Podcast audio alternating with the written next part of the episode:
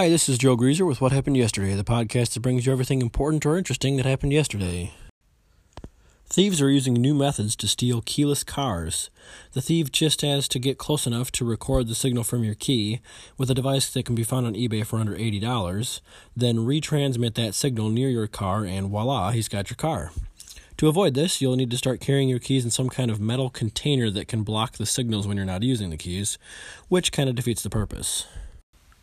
A section of Interstate 35 in Texas was reduced to the consistency of gravel after a semi truck carrying Axe body spray exploded due to a fire igniting the highly flammable aerosol cans. It's unknown how the fire started, and no one was hurt, but three lanes and both shoulders on the section of I 35 will need to be removed and replaced because of the intensity of the fire. Two Reuters journalists accused of breaking Myanmar's Official Secrets Act have been found guilty and sentenced to seven years each in jail. Wa Lone and Kyaw Soe Oo were originally detained in December 2017 after working on an investigation into the mass killing of a number of Rohingya villagers in Myanmar's Rakhine state. I looked into why this is happening, and apparently, Myanmar's majority Burmese population has headed out for the Rohingya ever since some of them fought for and were favored by the British when the British colonized Myanmar during the 19th and 20th centuries. A 200 year old museum in Rio de Janeiro was hit on Sunday by a massive fire, threatening its collection of more than 20 million items ranging from archaeological findings to historical memorabilia. The museum, which is tied to the Rio de Janeiro Federal University and the Education Ministry, was founded in 1818. It houses several landmark collections, including Egyptian artifacts and the oldest human fossils found in Brazil.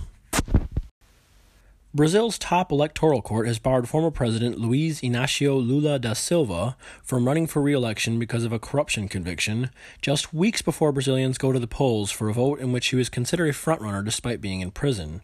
Six of seven justices from the Supreme Electoral Tribunal in Brasilia voted that Lula was ineligible to run in October. Brazilian law bars candidates whose conviction has been upheld on appeal.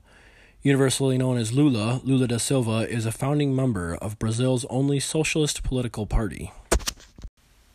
Japan looks set to beef up its military budget for the seventh year in a row under Prime Minister Shinzo Abe in the face of a rising threat from North Korea and an expanding China.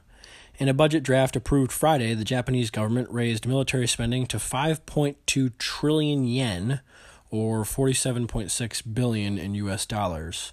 It will still need to be approved by the Japanese parliament at a later date. Among the big ticket purchases laid out in the budget are two Aegis Ashore land based anti ballistic missile defense systems worth $266 million and six advanced F 35A fighters costing $89.6 million. That is what happened yesterday. If we missed anything important or interesting, head over to the What Happened Yesterday Facebook page and leave us a comment. If you like the podcast, leave us a review, subscribe to the podcast, and we'll see you tomorrow.